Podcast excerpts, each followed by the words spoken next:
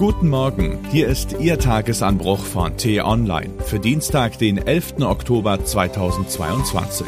Was heute wichtig ist. Der Druck auf die FDP steigt und steigt. Das wird gefährlich für die Ampelregierung. Geschrieben von Tim Kummert, politischer Reporter bei T-Online. Unter Mikrofon ist heute Axel Bäumling. Es begann im März bei der Landtagswahl im Saarland. Da kamen die Liberalen nicht über die 5-Prozent-Hürde. Darauf folgte Schleswig-Holstein im Mai mit 5,1 Prozentpunkten Verlust. Die Partei erreichte gerade noch 6,1 Prozent. Anschließend NRW 6,7 Prozentpunkte Verlust, nur noch 5,9 Prozent. Zwei Regierungsbeteiligungen waren damit passé. Und nun zum Abschluss des Wahljahres noch die Hiobsbotschaft aus Niedersachsen. Auch dort wird es nichts mit dem Einzug in den Landtag. Vier krachende Niederlagen in Folge.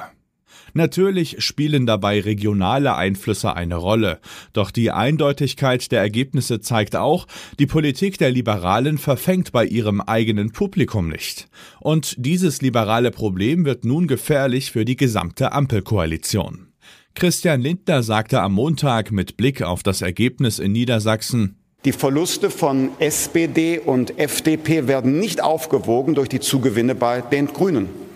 Insofern hat nicht die FDP ein Problem, sondern die Ampel insgesamt muss sich einer Herausforderung stellen, für ihre Politik mehr Unterstützung in Deutschland äh, zu erreichen. Das war mehr als Rhetorik. Es war ein eindeutiger Hinweis, dass sich in der Bundesregierung aus seiner Sicht etwas ändern muss.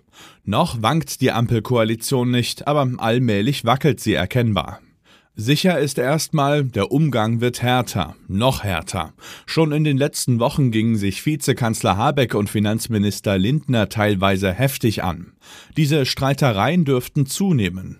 In der FDP ist jetzt oft die Rede davon, dass man die eigenen Themen mehr in den Vordergrund rücken müsse. Im Klartext bedeutet das mehr Attacke, weniger Rücksicht.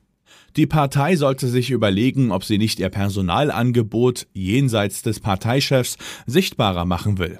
Oft tritt der Fraktionsvorsitzende Christian Dürr erst dann mit Forderungen an die Öffentlichkeit, wenn sie bereits von seinem Chef Lindner geäußert wurden.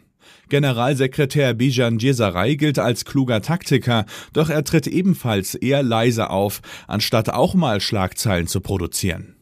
Mehr Lautstärke wird die Ampel nicht stabilisieren, doch ein geschwächter Koalitionspartner ist auch keine gute Grundlage, um noch drei weitere Jahre zu regieren. Was der FDP derzeit vor allem fehlt, ist ihre Wahrnehmung über Inhalte. Viele ihrer Wähler wollen, dass die Liberalen verhindern, dass das Land politisch zu sehr nach links rutscht. Doch eine Verhindererpartei ist noch kein Wert an sich. Als die Liberalen noch in der Opposition waren, tönten sie gern, alles müsse schneller und digitaler werden. Und jetzt? ist die Partei genau wie das Land im Krisenmodus. Das ist verständlich einerseits, doch die Reformen bei Digitalisierung und Bildung lassen auf sich warten. Wenn die FDP die Koalition nicht platzen lassen will, muss sie in den nächsten Monaten gerade bei ihren Kernthemen liefern. Der breite Korridor der politischen Mitte ist durch die Krise schmaler geworden. Trotzdem darf die FDP nicht darin verschwinden. Sonst bleibt ihr eines Tages doch nichts anderes übrig, als die Koalitionsreißleine zu ziehen. Christian Lindner, der noch 2017 erklärte, es sei besser nicht zu regieren als falsch zu regieren, könnte in diesen Tagen an seine eigenen Worte denken.